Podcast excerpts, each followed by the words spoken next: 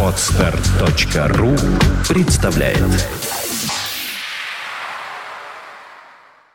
Свободное радио Компьюлента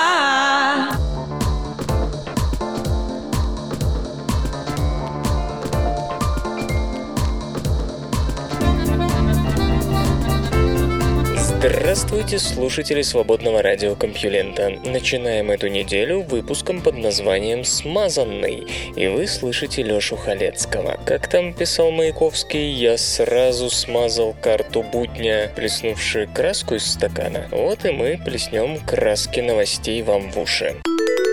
Интернет и связь. Дивный новый мир наступает или уже наступил?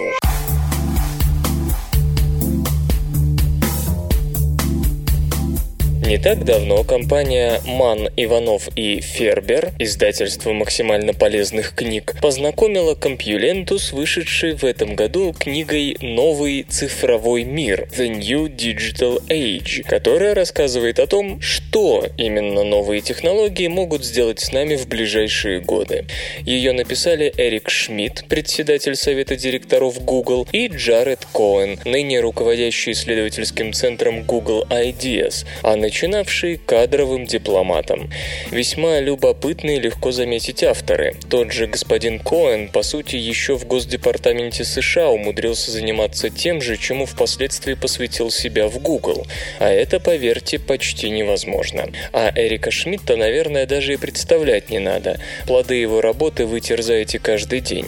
Но предполагаемый ими взгляд на проблему «высокие технологии и общество», как нам тут в компьюленте кажется, любопытнее любопытнее даже их самих. Только сразу оговорюсь, дальше располагается довольно выборочный обзор нового цифрового мира, который очень далек от претензий на полноту. Слишком уж большой и интересный получился фолиантик.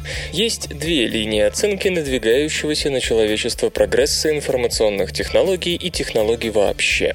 Первая проста. Все будет хорошо, нас ждет дивный новый мир, в котором роботы станут следить, чтобы вы не упали с лестницы, трудиться осенизаторами, оставив нам роль творцов, свободных от рутины, включая даже ту, что ранее считалась умственной. Мол, сводки для Forbes уже пишет робот, и всем ясно, что это высвободило аналитика для действительно сложных вопросов. А теперь представьте, что так будет во всем.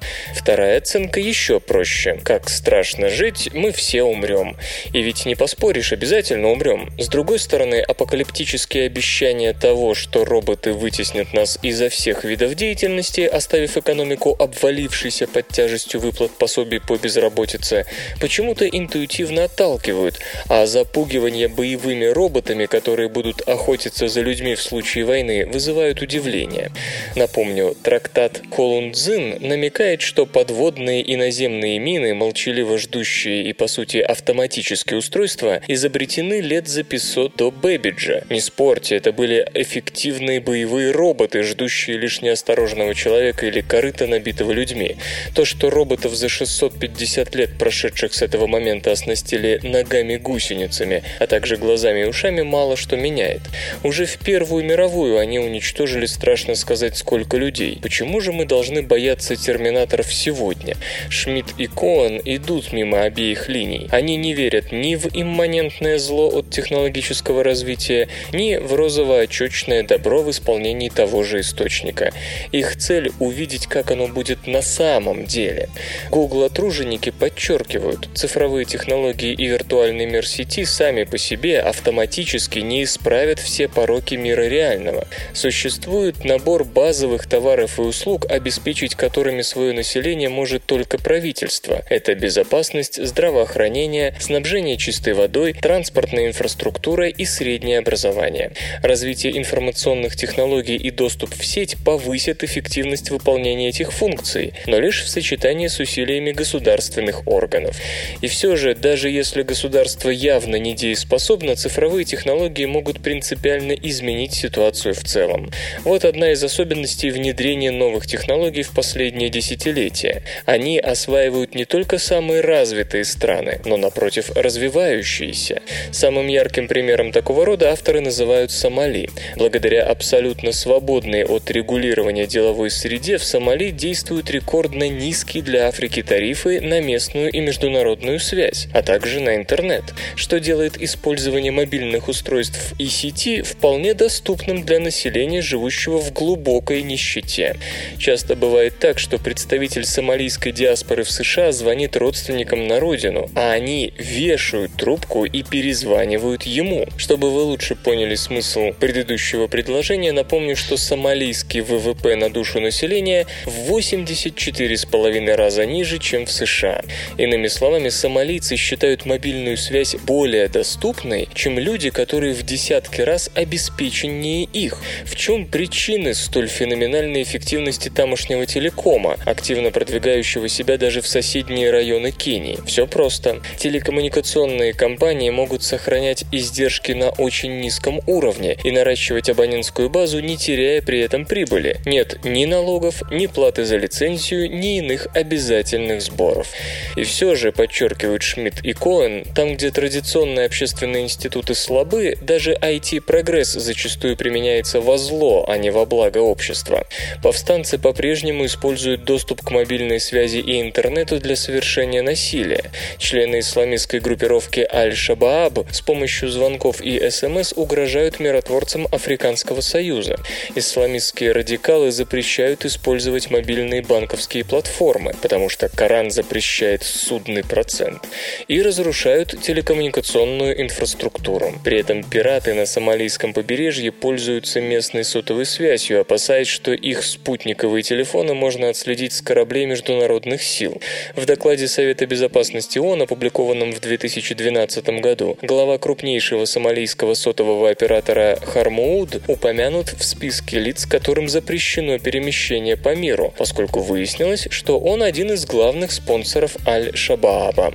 Более того, замечают авторы, собственно, сеть мобильных денежных переводов в Сомали появилась только потому, что Али Ахмед Нур Джимал запустил посредством сомалийской телекоммуникационной компании Хармууд мобильную систему денежных переводов, чтобы организовать анонимное финансирование Аль-Шабааба.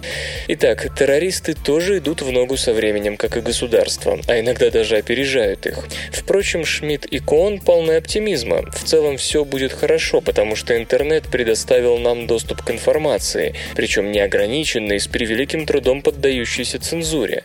Это, по их мнению, значит, что террористические группировки и репрессивные государства, равно как и религиозные секты, рано или поздно лишатся своей поддержки из-за накопления их сторонников с истинной ситуацией и потери исключительного влияния авторитетов. Тем, кто хочет распространить религиозные, культурные и этнические мифы, придется кормить своими выдумками сообщество хорошо информированных слушателей. В распоряжении людей появится больше данных и способов их проверить. И тогда колдун из Малави, занимающийся врачеванием, вдруг столкнется с враждебным отношением к нему со стороны соплеменников, если они найдут в сети информацию, развенчивающую его авторитет и поверят ей. Или, например, молодые йеменцы, обнаружив, что виртуальное сообщество отрицательно относится к культивируемой в стране традиционной практике женитьбы на маленьких девочках, восстанут против нее. Увы, в этом мы лишь до некоторой степени согласны с уважаемыми авторами. У человечества уже есть опыт пропаганды и даже верговки религиозными экстремистами людей через веб. И йеменцы довольно давно знают из интернета о предусудительности такой практики в других странах. Но что им до этого? Из того же интернета они могут узнать, к примеру, что в остальном мире анальный секс считается нормальным, хотя Коран прямо проклинает любого, кто его практикует. Иными словами, с точки зрения йеменцев, виртуальное сообщество принципиально не может быть источником авторитетного мнения в вопросах морали.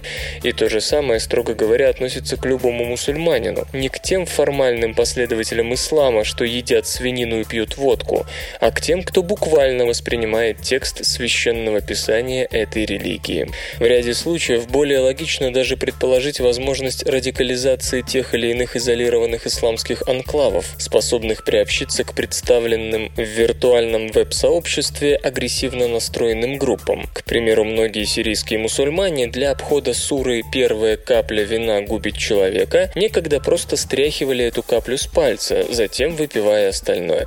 В последние же годы сей эллиптический обход прямого религиозного запрета стал небезопасным известным, особенно на территории контролируемой организации Фронт Ан-Нусра, которая по сути крыло Аль-Каиды.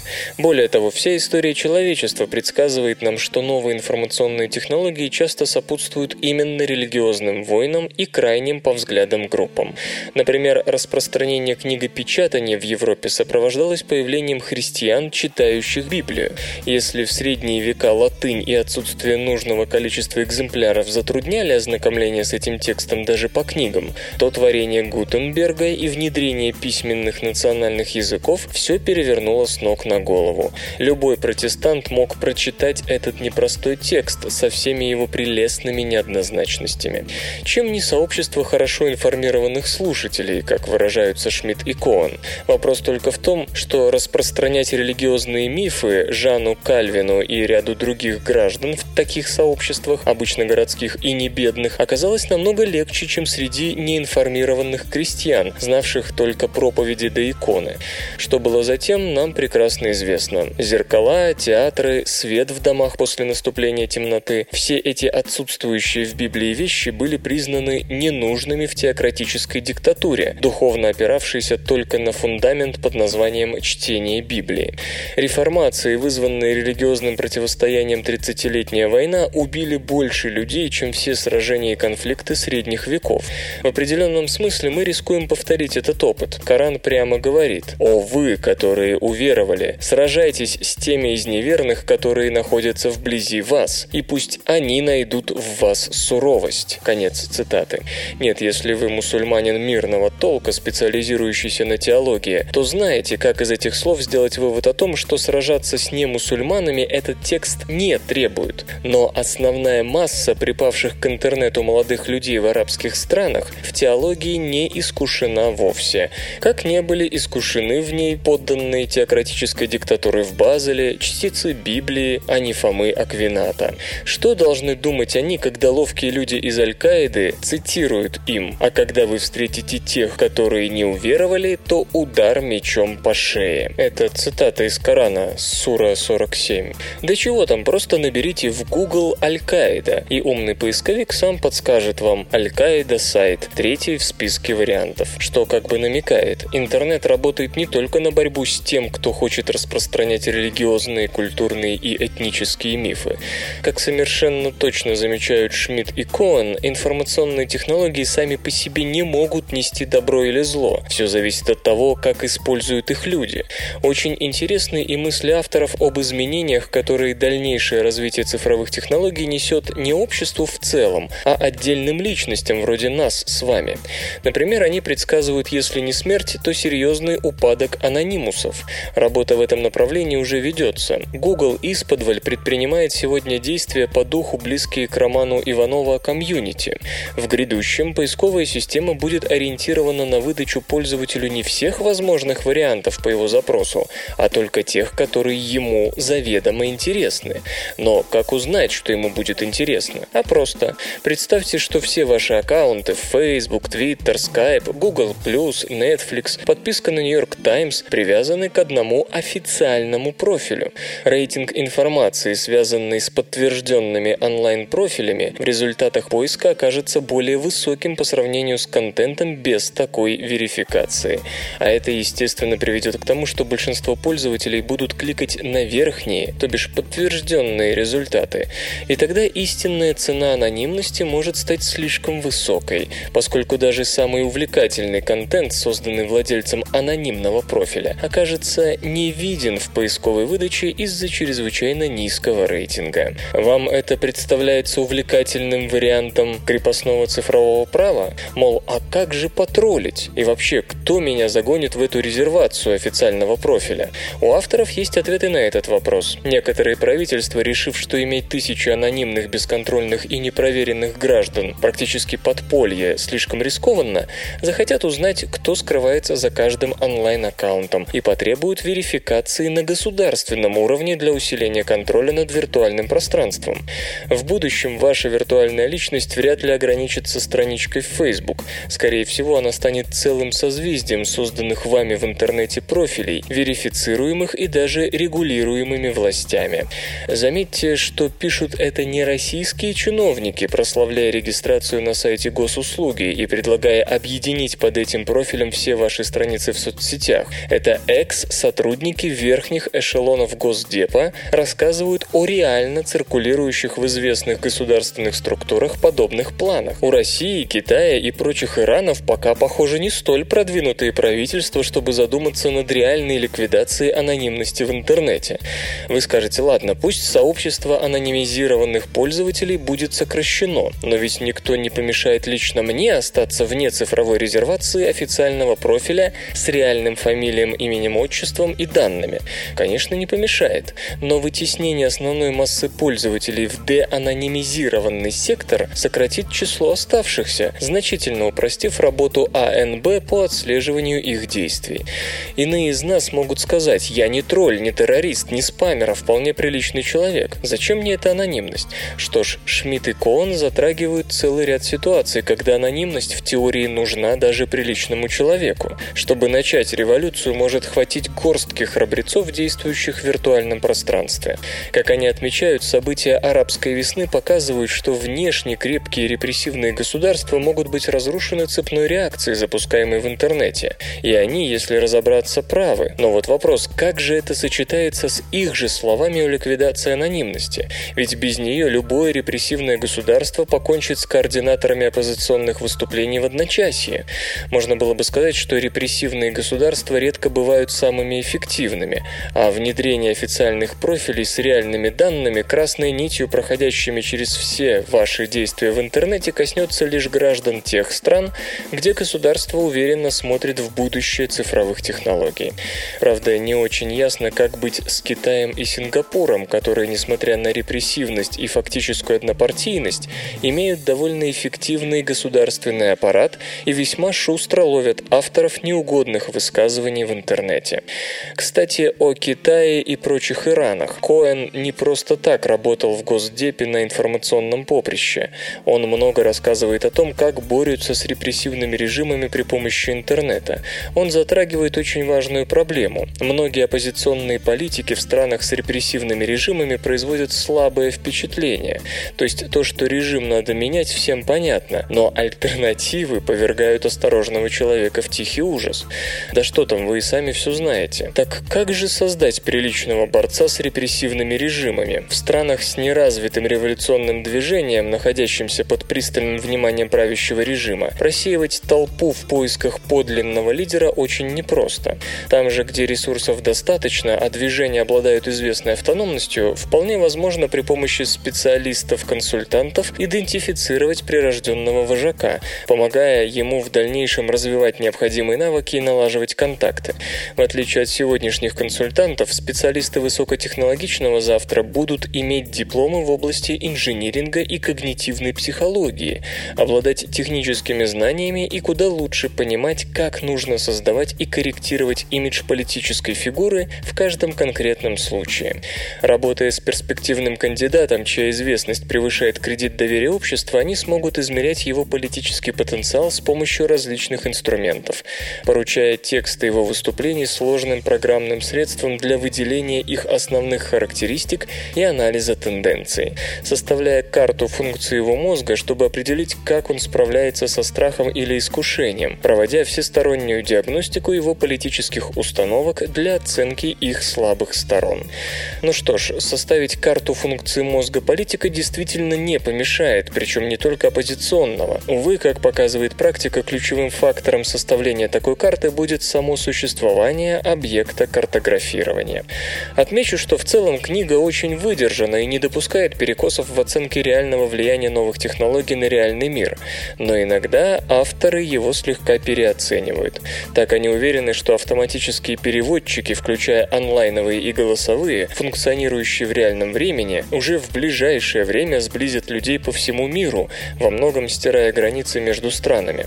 Назовите это, если угодно, профессиональной деформацией, но человеку, часто сталкивающемуся с переводами, это кажется весьма сомнительным. Вот мы имеем интернет, гугла-переводчика и прочие блага цивилизации. Но только в последние месяцы мы не раз наблюдали, что все это никак не способствует сближению стран между собой. Американский сатирический сайт The Daily Current публикует псевдоновость про Сару Пейлин. В России газеты многомиллионными тиражами выходят с заголовками «В Америке пригрозили разбомбить Чехию в отместку за бостонскую трагедию» с пересказами заокеанских юмористов, принятых нашей прессой за чистую монету. Думаете, случайный прокол? Нет, система. Чуть ранее с того же сайта наша пресса стащила другую сенсацию. Джон Маккейн призывает бомбить Гонконг из-за Сноудена. Даже тяжеловес Соколов не избежал этого заблуждения. Разумеется, в нашей стране есть не только умеющие писать, но и те, кто их читает. Само собой, в комментариях к таким новостям здравомыслящие люди разъясняют оперенным акулам, что они слегка ошибаются. И Сара Пейлин не призывала бомбить Прагу, и Маккейн не собирался трогать Гонконг. Но, понятно, журналист уже строчит следующую статью, комментарии не читает и так далее. Разумеется, все это не дезавуируется, материалы так и висят, и никакого опровержения в следующем номере. Вы сказали о трудностях перевода? Между тем, когда спешишь, а журналисты всегда спешат, если нажать Ctrl-A на странице The Daily Current, потом Ctrl-V в Google переводчике, то в конечном тексте не будет слов «сатирический сайт». Да, такой механизм генерации псевдоновостей возможен, хотя и в этом случае виноват журналист, а не программа. И все равно автоматические переводчики, даже если они научатся работать, не исправят ситуацию. Вспомним недавний прискорбный случай, когда англоязычные средства массовой информации массово прочитали твит НАСА «Я в межзвездном пространстве, но не покинул Солнечную систему, как Voyager 1 has left the Solar System». Увы, переводчиков с английского на английский пока просто не существует. Наличие механизмов, позволяющих стирать границы, не означает, что наше общество готово ими пользоваться. Да и всегда ли следует ожидать внедрения этих механизмов? Один западный ученый обращается со своим iPhone, задавая вопросы Siri. По его уверениям, ответы всегда имеют смысл и никогда не повторяют ни одного слова, которое он произносит в вопросе. Страшно даже подумать, чего тогда ждать от голосовых автотрансляторов. Да, никто не позволит таким разработкам переводить людей с ядерными чемоданчиками, если, конечно, жизнь не надоела. Но вот ваше общение по видеочату с бизнес-партнером из Мексики может закончиться весьма прискорбно. В целом же книгу следует охарактеризовать как весьма и весьма интересную, не в последнюю очередь потому, что люди, которые ее написали, сами строят тот самый цифровой мир технологий, о котором так много. Каждый из нас при прочтении нового цифрового мира сможет найти свои точки пересечения опыта и взглядов авторов собственными, как это сделали мы, и кажется, трудно будет отыскать человека, которому не покажутся интересными выводы Шмидта и Коэна. В то же время многое в этом замечательном тексте надо читать, понимая, что его авторы являются прозелитами дивного нового мира, а это часто заставляет их оценивать его чуть выше, чем это сделали бы мы сами. Мысль о том, что всеобщая доступность информации в сети способна поставить крест на искажении тех или иных фактов, немного наивна. Вспомните, как в 20-е годы прошлого века в СССР говорили о том, что всеобщая грамотность покончит с верой в плоскую землю или с нежеланием мыть руки перед едой. Массовое книгопечатание принесло человечеству кальвинизм, комендантский час и невиданные реки крови в период реформации. Интернет сыграл ту же роль, одинаково разнося повсюду, приумножая как знания, так и заблуждения, позволив выкладывать на YouTube как видеоматериалы НАСА, так и сцены поедания печени врага. Вслух и с выражением читаю стихотворение. Константин Кедров «Коза».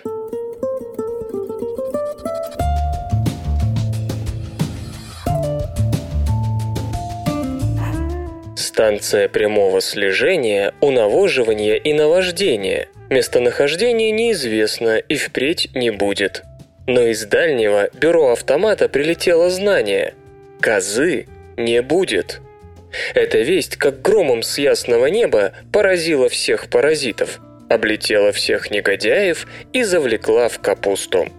Граждане, сегодня козы не будет. Так нет же, нет.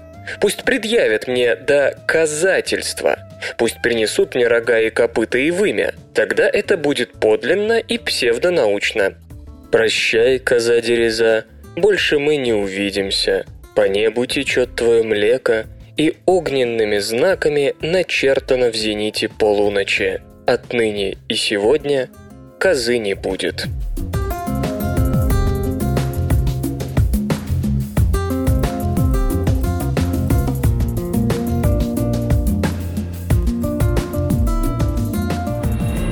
Наука и техника. Графен способен революционизировать передачу данных при помощи света.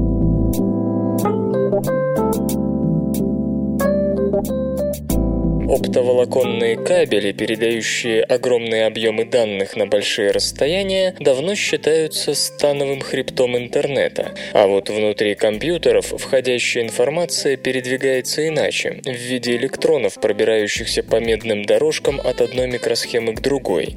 Электронные схемы в смысле передачи информации куда медленнее оптических и тратят намного больше энергии, что дополнительно нагревает внутренности компьютера и замедляет его общее быстрее быстродействия, если только вы не сумели отменить электрическое сопротивление.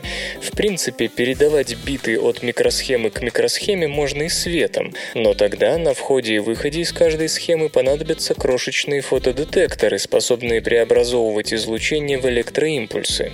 К сожалению, обычные фотодетекторы на Германии ограничены в этом смысле слишком узким диапазоном. И тут недостатки графена становятся его преимуществами. Германия может зарегистрировать зарегистрировать только те фотоны, чья энергия достаточна для преодоления энергического барьера запрещенной зоны, после взятия которого электрический заряд может свободно двигаться через этот полупроводник. А вот графен может зарегистрировать волны любой длины, потому что у него нет запрещенной зоны, подчеркивает Томас Мюллер, физик из Венского технологического университета, автор одной из трех представленных недавно разработок.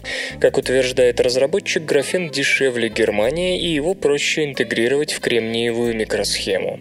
Почему лишь сейчас эта способность попала в поле зрения ученых, хотя материал появился не сегодня и не вчера? Уточню, первые фотодетекторы на графене были созданы в 2009 году, однако отличались они удивительной неэффективностью. Большая часть света проходила через графен. Одноатомному слою углерода просто не хватало толщины, чтобы удержать фотоны.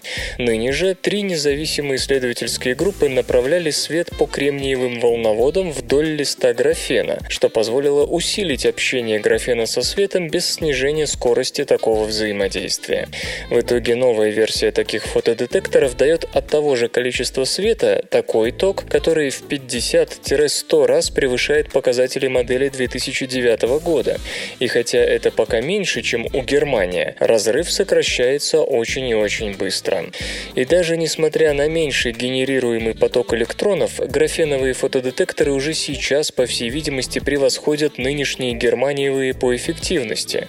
Дело в том, что скорость движения электронов в графене значительно выше, чем в Германии, что позволяет таким устройствам пропускать через себя куда больше информации в единицу времени, нежели у традиционных приборов. Так, фотодетекторы группы господина Энглунда способны обрабатывать 12 гигабит информации в секунду, а это показатели высокой высокоскоростных оптоэлектронных устройств.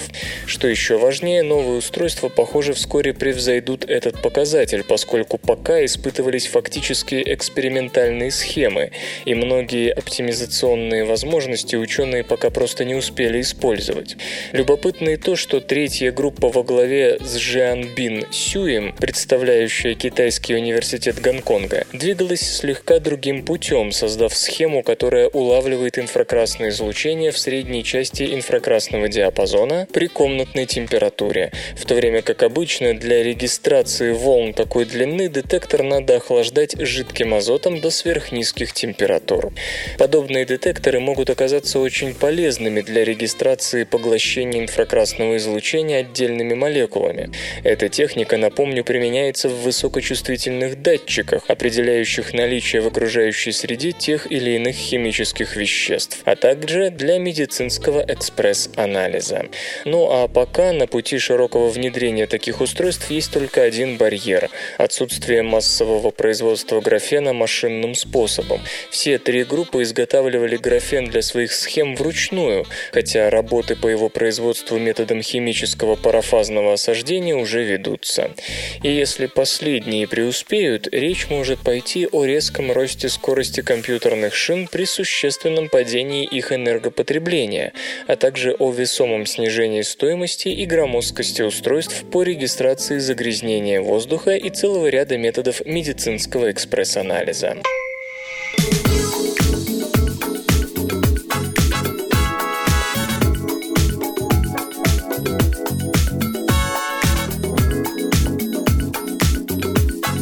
В эфире группа The Mannequin с песней If Time Has Gone. I believed in. Seems I could feel it in my mouth. Things you can have to. Baby, you've got to make a try. Look at the future. It's time to explain so many things. I'm dreaming about you, sugar.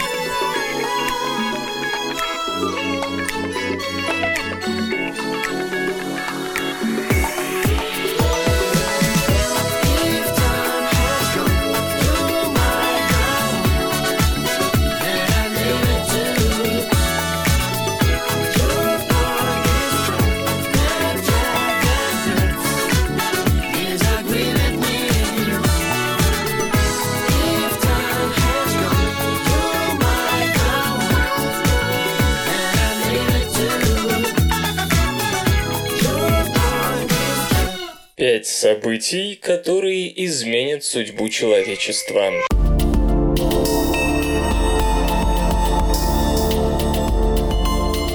Человечество вплотную приблизилось к критической точке. Либо технический прогресс нанесет планете катастрофический ущерб, либо спасет нас от тех трудностей, которые мы сами себе создали. В будущем нас ждут либо разрушенные экосистемы и злобные машины, либо рай вечной жизни и межгалактической культуры. На симпозиуме в библиотеке Конгресса США, посвященном путям развития цивилизации, американские ученые и футурологи попытались пытаясь предсказать, каким будут грядущие столетия. Все, что я скажу сегодня, скорее всего, окажется неправильным, выразил общее мнение в начале мероприятия Дэвид Баэлло, журналист Scientific American. Тем не менее, доклады прозвучали, и вот пять предложенных научно-фантастических прогнозов. Прогноз первый. Климатическая катастрофа. Не все из слушателей СРК еще осознали, что повышение уровня углекислого газа представляет собой серьезную угрозу для климата Земли, но для ученых этот вопрос решенный. Если мы так и не сможем найти способ резко ограничить выбросы углекислого газа, планета продолжит нагреваться. Экстремальные погодные условия станут нормой, и многие биологические виды в купе с человеческими населенными пунктами будут уничтожены. В этом уверен специалист по атмосфере Кен Калдейра из Института Карнеги. Можем ли мы наладить разумные устойчивые отношения с биосферой? Ученый считает, что ответа нет. Человек прошел все основные этапы своей эволюции, будучи охотником и собирателем, для которого главное удовлетворить свои потребности, а также потребности ближайших родственников и друзей. Сегодня мы живем в мире, где эта привычка может привести к катастрофе, поскольку нас окружает уже не мир природы, а мир техники, воздействующий на природу в глобальном масштабе. Если не принять решительные меры, неизвестно, какой эффект окажет глобальное потепление на человечество, подчеркнул господин Калдейра. Прогноз номер два. Мир бионики. Современная биология переживает период расцвета. Геном открывает нам свои тайны, что позволяет надеяться на панацею от всех недугов. Кроме того, у нас уже сейчас есть механические сердца, протезы, искусственные органы и прочие технологии, которые позволяют восстановить здоровье человека и значительно увеличить срок службы организма. В то же время демократизация этих технологий может сделать их легкой добычей злоумышленников. Биохакерство – вот слово, которое произнес Сет Шостак из Института сети. Этим понятием обозначается самая широкая деятельность от игрищ с вирусным геномом с целью сделать его еще более смертоносным до внедрения в мозг имплантатов ради непосредственной передачи нужной информации. Возможно, возникнет этика имплантатов, так предполагает Джейкоб Хак Мисра из Института космических наук «Голубой шарик». Надо же как-то решать одну из важнейших проблем, перед которыми стоит человечество. Прогноз номер три – искусственный интеллект. Ученые резко расходятся во мнениях о том, удастся ли нам создать умные или лучше сказать мыслящие машины. Станет ли реальностью Хал из фильма 2001 «Космическая Одиссея». Писатель-фантаст Ким Стэнли Робинсон уверен, что мы никогда не поймем человеческий мозг. Мы изучаем его лишь косвенно путем измерения кровотока и электрофизиологии, тогда как наше мышление – это нечто иное. Как, не понимая того, что такое сознание, мы сможем наделить этим машины? С этой точкой зрения категорически не согласен господин Шостак. Людям не надо было знать в деталях полет птицы, чтобы создать самолет, говорит он. Точно так же не требуется понимать мозг, чтобы появились умные компьютеры. И потом, как только у вас будет машина, способная думать, вы сможете попросить ее создать следующую машину. Некоторые считают, что в определенный момент умные машины достигнут точки сингулярности. Термин популяризован изобретателем и футурологом Рэем Курцвейлом, в которой компьютеры превзойдут возможности человеческого мозга. По мнению господина Курцвейла, это произойдет к 2045 году. Но господин Робинсон и другие настроены скептически. Что ж, многие из ныне живущих смогут узнать, кто прав, полагает господин Шостак. Прогноз номер 4. Колонизация космоса. В 1969 году люди высадились на Луне. Еще немного, и мы, может быть, доберемся до Марса. Когда-нибудь, кто знает, наши потомки будут бороздить галактику на кораблях типа Enterprise. Участники симпозиума обсуждали этот вариант в том ключе, что колонизация Солнечной системы, возможно, станет единственным шансом для спасения человечества, когда жить на Земле будет невыносимо. Одной из целей освоения космоса должна стать отправка людей на другие планеты, чтобы нам не пришлось начинать с нуля, если на Земле случится катастрофа. Это подчеркивает астроном, писатель, историк науки Стивен Дик, председатель астробиологического отделения библиотеки Конгресса на 2014 год. Если к нам прилетит огромный астероид, мы все погибнем в одночасье. Тем не менее, до сих пор, несмотря на то, что космическая эра началась 56 лет назад, люди по-прежнему прикованы к Земле. Господин Робинсон сказал, и многие с ним согласились, что космические путешествия не спасут человечество. Главное, что они нам дадут, это понимание хрупкости бледно-голубой точки, на которой мы живем. И последний, пятый прогноз – инопланетяне. Мало что способно повлиять на наши представления о самих себе, кроме, правда, обнаружения жизни во Вселенной. Впервые в своей истории мы взялись за этот поиск. Конечно, в первую очередь мы ищем то, что знакомо нам по родной планете. Космический телескоп Кеплер выявил сотни планет, вращающихся на таком расстоянии от своих звезд, которое делает их пригодными для жизни. Институт SETI продолжает вслушиваться в радиосигналы, рассеянные по космосу, в надежде обнаружить высокоразвитую цивилизацию. Некоторые скептики утверждают, что если бы в космосе была жизнь, мы бы ее давно нашли. Но у их оппонентов тоже немало доводов. Может быть, цивилизация, научившаяся колонизировать другие планеты, погибла до того, как мы приступили к ее поискам. Возможно, она развита намного сильнее нашей и предпочла не вмешиваться в наши дела или просто нас не замечает. Или мы ее не замечаем. Вспомните аналогию с человеком, пытающимся установить контакт с муравьями. Есть люди, которые искренне не понимают, зачем нам там что-то искать. Но само знание о том, есть они или нет, чрезвычайно важно в философском плане. Исторический анекдот. Однажды Александр I остановился из-за поломки воска в городишке Осташкове, где ему был заказан завтрак в трактире Пожарского. В заказ были включены котлеты из телятины. Хозяин был в отчаянии, так как не мог достать телятины. По совету жены, Дарьи Евдокимовны, трактирщик пошел на обман. Сделал котлеты из курятины, запанировал в кусочках хлеба и подал царю. Котлеты понравились. Царь велел наградить наградить трактирщика. Боясь разоблачения, Пожарский сознался в обмане, сказав, что этому научила его жена. Александр наградил и ее, спросил фамилию хозяев и велел назвать котлеты пожарскими и включить в меню царской кухни. Счастливый трактирщик заказал себе новую вывеску «Пожарский, поставщик двора его императорского величества». Дела его пошли в гору, вскоре он переехал в Торжок, где на бойком месте построил гостиницу и трактир игры. Дивный новый мир наступает или уже наступил?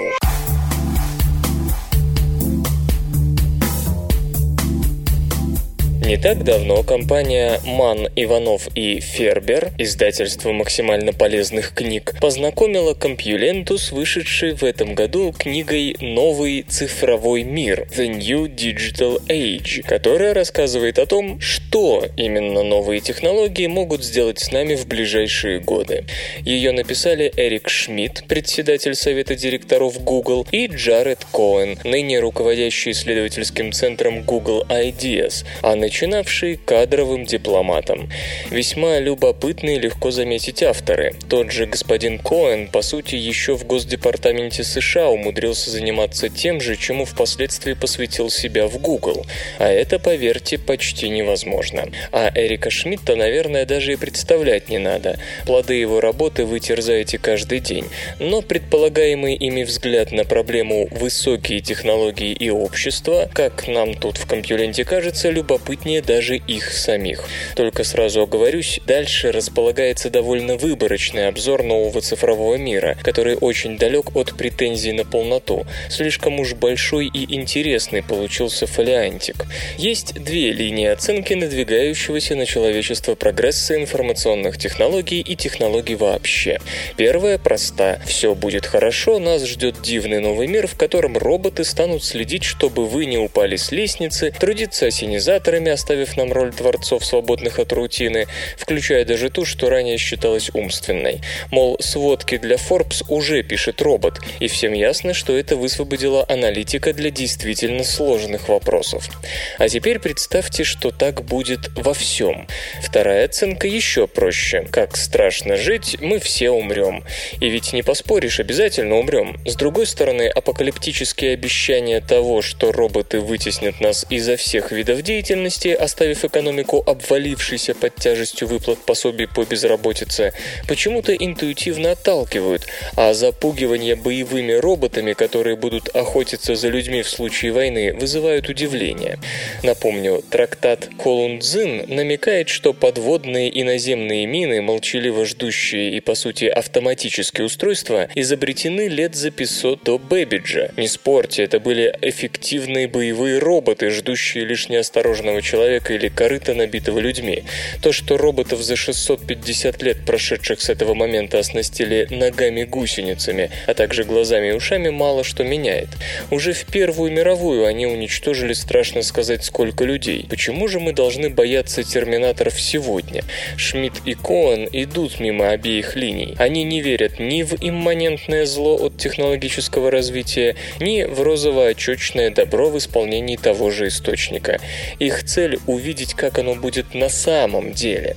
Google-труженики подчеркивают, цифровые технологии и виртуальный мир сети сами по себе автоматически не исправят все пороки мира реального. Существует набор базовых товаров и услуг, обеспечить которыми свое население может только правительство. Это безопасность, здравоохранение, снабжение чистой водой, транспортная инфраструктура и среднее образование. Развитие информационных технологий и доступ в сеть повысят эффективность выполнения этих функций, но лишь в сочетании с усилиями государственных органов. И все же, даже если государство явно недееспособно, цифровые технологии могут принципиально изменить ситуацию в целом. Вот одна из особенностей внедрения новых технологий в последние десятилетия. Они осваивают не только самые развитые страны, но, напротив, развивающиеся. Самым ярким примером такого рода авторы называют Сомали. Благодаря абсолютно свободной от регулирования деловой среде в Сомали действуют рекордно низкие для Африки тарифы на местную и международную связь, а также на интернет, что делает использование мобильных устройств и сети вполне доступным для населения, живущего в глубокой нищете. Часто бывает так, что представитель сомалийской диаспоры в США звонит родственникам на родину, а они вешают трубку и перезванивают ему. Чтобы вы лучше поняли смысл предыдущего предложения, напомню, что сомалийский ВВП на душу населения в 84,5 раза ниже, чем в США. Иными словами, сомалийцы считают мобильную связь более доступной, чем люди, которые в десятки раз обеспеченнее их. В чем причины столь феноменальной эффективности тамошнего телекома, активно продвигающего себя даже в соседние районы Кении? Все просто. Телекоммуникационные компании могут сохранять издержки на очень низком уровне и наращивать абонентскую базу, не теряя при этом прибыли. Нет ни налогов, ни платы за лицензию, ни иных обязательных сборов. И все же, подчеркивают Шмидт и Коэн, там, где традиционные общественные институты слабы, даже IT-прогресс зачастую применяется во зло, а не во благо общества. Повстанцы по-прежнему используют доступ к мобильной связи и интернету для совершения насилия. Члены исламистской группировки Аль-Шабааб с помощью звонков и СМС угрожают миротворцам Африканского Союза. Исламистские радикалы запрещают использовать мобильные банковские платформы, потому что Коран запрещает судный процент, и разрушают телекоммуникационную инфраструктуру. При этом пираты на сомалийском побережье пользуются местной сотовой связью, опасаясь, что их спутниковые телефоны можно отследить с кораблей международных сил. В докладе Совета безопасности ООН, опубликованном в 2012 году, глава крупнейшего сомалийского сотового оператора Хармууд упомянут в списке лиц, которым запрещено перемещение по миру, поскольку выяснилось, что он один из главных спонсоров Аль-Шабааба. Более того, замечают авторы, собственно, сеть мобильных денежных переводов в Сомали появилась только потому, что Али Ахмед Нур Джимал запустил посредством сомалийской телекоммуникационной компании Хармууд мобильную систему денежных переводов, чтобы организовать анонимное финансирование Аль-Шабааба. Итак, террористы тоже идут в ногу со временем, как и государство, а иногда даже опережают их. Впрочем, Шмидт и Коон полны оптимизма. В целом все будет хорошо, потому что интернет предоставил нам доступ к информации, причем неограниченный, с превеликим трудом поддающийся цензуре. Это, по их мнению, значит, что террористические группировки и репрессивные государства, равно как и религиозные секты, рано или поздно лишатся своей поддержки из-за ознакомления их сторонников с истинной ситуацией и потери исключительного влияния авторитетов. Тем, кто хочет распространить религиозные, культурные и этнические мифы, придется кормить своими выдумками сообщество хорошо информированных слушателей. В распоряжении людей появится больше данных и способов их проверить. И тогда колдун из Малави, занимающийся врачеванием, вдруг столкнется с враждебным отношением к нему со стороны соплеменников, если они найдут в сети информацию, развенчивающую его авторитет и поверят ей. Или, например, молодые йеменцы, обнаружив, что виртуальное сообщество отрицательно относится к культивируемой в стране традиционной практике женитьбы на маленьких девочках, восстанут против нее. Увы, в этом мы лишь до некоторой степени согласны с уважаемыми авторами. У человечества уже есть опыт пропаганды и даже верговки религиозными экстремистами людей через веб.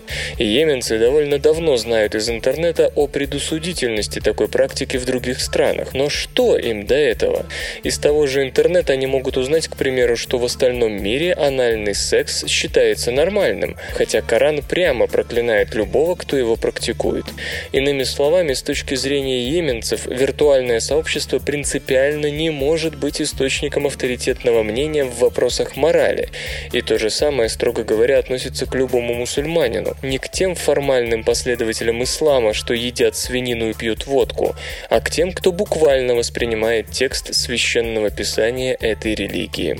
В ряде случаев более логично даже предположить возможность радикализации тех или иных изолированных исламских анклавов, способных приобщиться к представленным в виртуальном веб-сообществе агрессивно настроенным группам. К примеру, многие сирийские мусульмане для обхода суры «Первая капля вина губит человека» некогда просто стряхивали эту каплю с пальца, затем выпивая остальное. В последние же годы сей эллиптический обход прямого религиозного запрета стал небезопасным, особенно на территории контролируемой организации Фронт Ан-Нусра, которая по сути крыло Аль-Каиды. Более того, вся история человечества предсказывает нам, что новые информационные технологии часто сопутствуют именно религиозным войнам и крайним по взглядам группам. Например, распространение книгопечатания в Европе сопровождалось появлением христиан, читающих Библию. Если в средние века латынь и отсутствие нужного количества экземпляров затрудняли ознакомление с этим текстом даже по книгам, то творение Гутенберга и внедрение письменных национальных языков все перевернуло с ног на голову. Любой протестант мог прочитать этот непростой текст со всеми его прелестными неоднозначностями. Чем не сообщество хорошо информированных слушателей, как выражаются Шмидт и Коэн? Вопрос только в том, что распространять религиозные мифы Жану Кальвину и ряду других граждан в таких сообществах, обычно городских и не бедных, оказалось намного легче, чем среди неинформированных крестьян, знавших только проповеди до иконы. Что было затем, нам прекрасно известно. Зеркала, театры, свет в домах после наступления темноты – все эти отсутствующие в Библии вещи были признаны ненужными в теократической диктатуре, духовно опиравшейся только на фундамент под названием «чтение Библии». Реформации, вызванные религиозным противостоянием 30-летняя война, убили больше людей, чем все сражения и конфликты средних веков. В определенном смысле мы рискуем повторить этот опыт. Коран прямо говорит «О вы, которые уверовали, сражайтесь с теми из неверных, которые находятся вблизи вас, и пусть они найдут в вас суровость». Конец цитаты. Нет, если вы мусульманин мирного толка, специализирующийся на теологии, то знаете, как из этих слов сделать вывод о том, что сражаться с немусульманами этот текст не требует. Но основная масса припавших к интернету молодых людей в арабских странах в теологии не искушена вовсе. Как не были искушены в ней подданные теократической диктатуры в Базеле, частицы Библии, а не Фомы Аквината. Что должны думать они, когда ловкие люди из Аль-Каиды цитируют им, а когда вы встретите тех, которые не уверовали, то удар мечом по шее. Это цитата из Корана, Сура 47. Да чего там, просто наберите в Google Аль-Каида, и умный поисковик сам подскажет вам Аль-Каида сайт, третий в списке вариантов, что как бы намекает, интернет работает не только на борьбу с тем, кто хочет распространять религиозные, культурные и этнические мифы. Как совершенно точно замечают Шмидт и Коэн, информационные технологии сами по себе не могут нести добро или зло. Все зависит от того, как используют их люди. Очень интересны и мысли авторов об изменениях, которые дальнейшее развитие цифровых технологий несет не обществу в целом, а отдельным личностям вроде нас с вами. Например, они предсказывают, если не смерть, то серьезный упадок анонимусов. Работа в этом направлении уже ведется. Google исподволь предпринимает сегодня действия по духу, близкие к роману Иванова «Комьюнити». В грядущем поисковая система будет ориентирована на выдачу пользователю не всех возможных вариантов по его запросу, а только тех, которые ему заведомо интересны. Но как узнать, что ему будет интересно? А просто. Представьте, что все ваши аккаунты Facebook, Twitter, Skype, Google+, Netflix, подписка на New York Times привязаны к одному официальному профилю. Рейтинг информации, связанный с подтвержденными онлайн-профилями, в результатах поиска окажется более высоким по сравнению с контентом без такой верификации. А это, естественно, приведет к тому, что большинство пользователей будут кликать на верхние, то бишь подтвержденные результаты. И тогда истинная цена анонимности может стать слишком высокой, поскольку даже самый увлекательный контент, созданный владельцем анонимного профиля, окажется не виден в поисковой выдаче из-за чрезвычайно низкого рейтинга. Вам это представляется увлекательным вариантом крепостного цифрового права? Мол, а как же потроллить? И вообще, кто меня загонит в эту резервацию официального профиля? У авторов есть ответы на этот вопрос. Некоторые правительства, решив, что иметь тысячи анонимных, бесконтрольных и непроверенных граждан практически подполье слишком рискованно, захотят узнать, кто скрывается за каждым онлайн-аккаунтом и потребуют верификации на государственном уровне для усиления контроля над виртуальным пространством. В будущем ваша виртуальная личность вряд ли ограничится страничкой в Facebook. Скорее всего, она станет целым созвездием созданных вами в интернете профилей, верифицируемых и даже регулируемыми властями.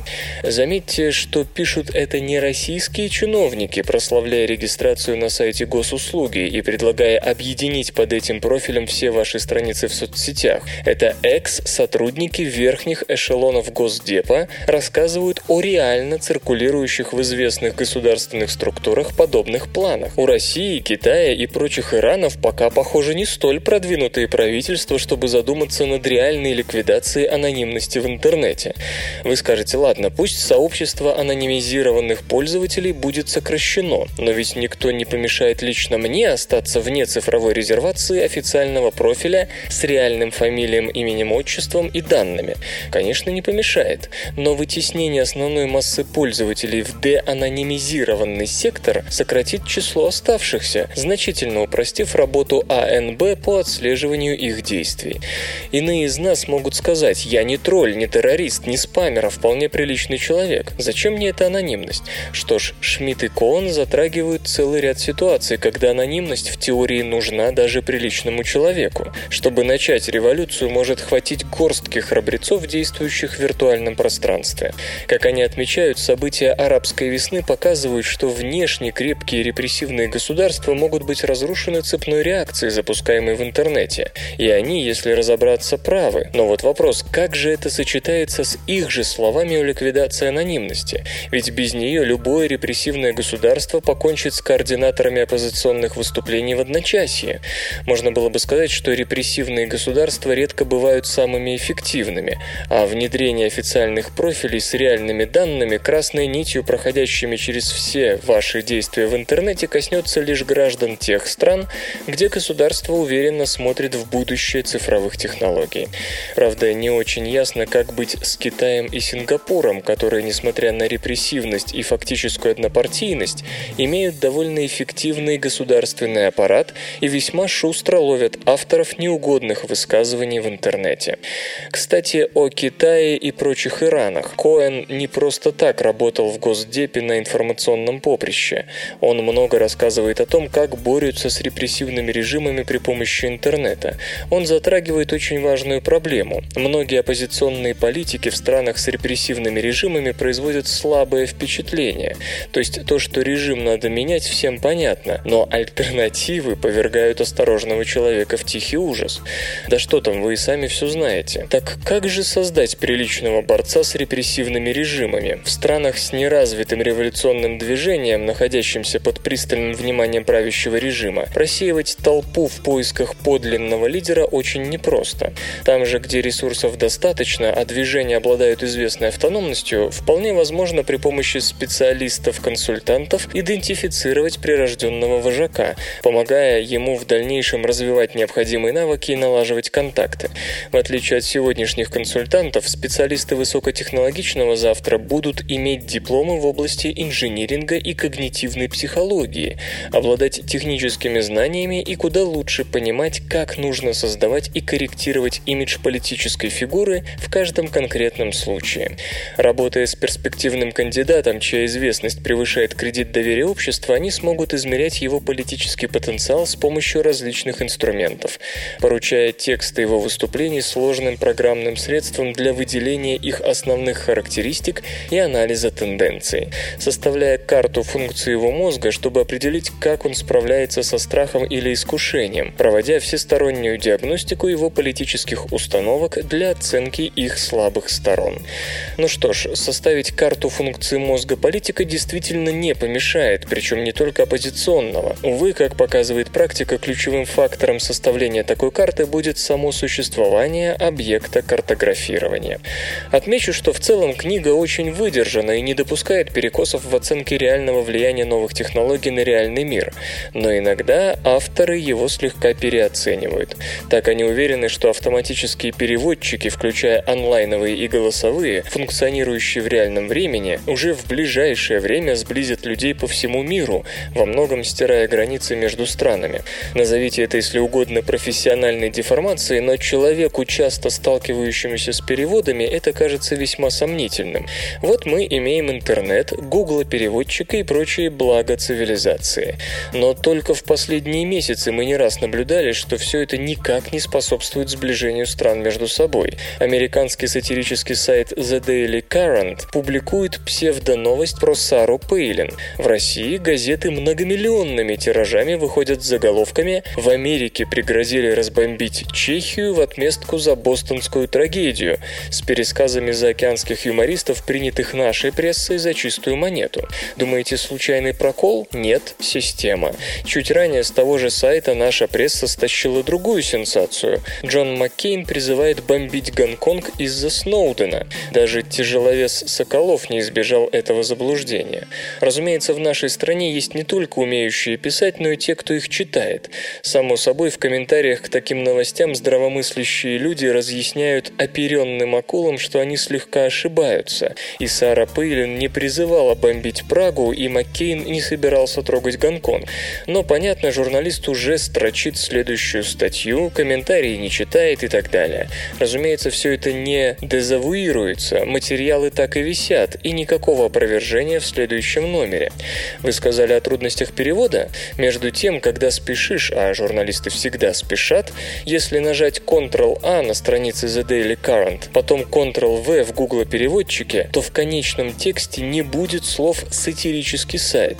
Да, такой механизм генерации псевдоновостей возможен, хотя и в этом случае виноват журналист, а не программа. И все равно автоматические переводчики, даже если они научатся работать, не исправят ситуацию. Вспомним недавний прискорбный случай, когда англоязычные средства массовой информации массово прочитали твит НАСА «Я в межзвездном пространстве, но не покинул Солнечную систему, как Voyager 1 has left the solar system». Увы, переводчиков с английского на английский пока просто не существует.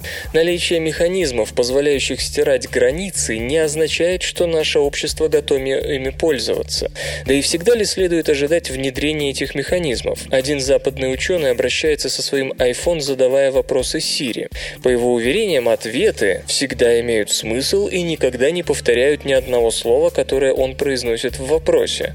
Страшно даже подумать, чего тогда ждать от голосовых автотрансляторов. Да, никто не позволит таким разработкам переводить людей с ядерными чемоданчиками, если, конечно, жизнь не надоела.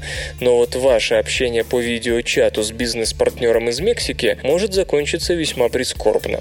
В целом же книгу следует охарактеризовать как весьма и весьма интересную, не в последнюю очередь потому, что люди, которые ее написали, сами строят тот самый цифровой мир технологий, о котором так много. Каждый из нас при прочтении нового цифрового мира сможет найти свои точки пересечения опыта и взглядов авторов собственными, как это сделали мы, и кажется, трудно будет отыскать человека, которому не покажутся интересными выводы Шмидта и Коэна. В то же время многое в этом замечательном тексте надо читать, понимая, что его авторы являются прозелитами дивного нового мира, а это часто заставляет их оценивать его чуть выше, чем это сделали бы мы сами. Мысль о том, что всеобщая доступность информации в сети способна поставить крест на искажении тех или иных фактов, немного наивна. Вспомните, как в 20-е годы прошлого века в СССР говорили о том, что всеобщая грамотность покончит с верой в плоскую землю или с нежеланием мыть руки перед едой. Массовое книгопечатание принесло человечеству кальвинизм, комендантский час и невиданные реки крови в период реформации. Интернет сыграл ту же роль, одинаково разнося повсюду, приумножая как знания, так и заблуждения, позволив выкладывать на YouTube как видеоматериалы НАСА, так и сцены поедания печи. Компьютер. Компьютер. Компьютер. Лента. Подкаст.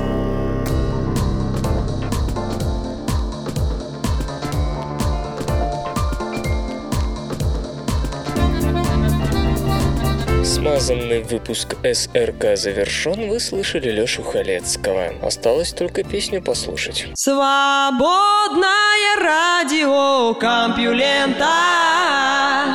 Скачать другие выпуски подкаста вы можете на podster.ru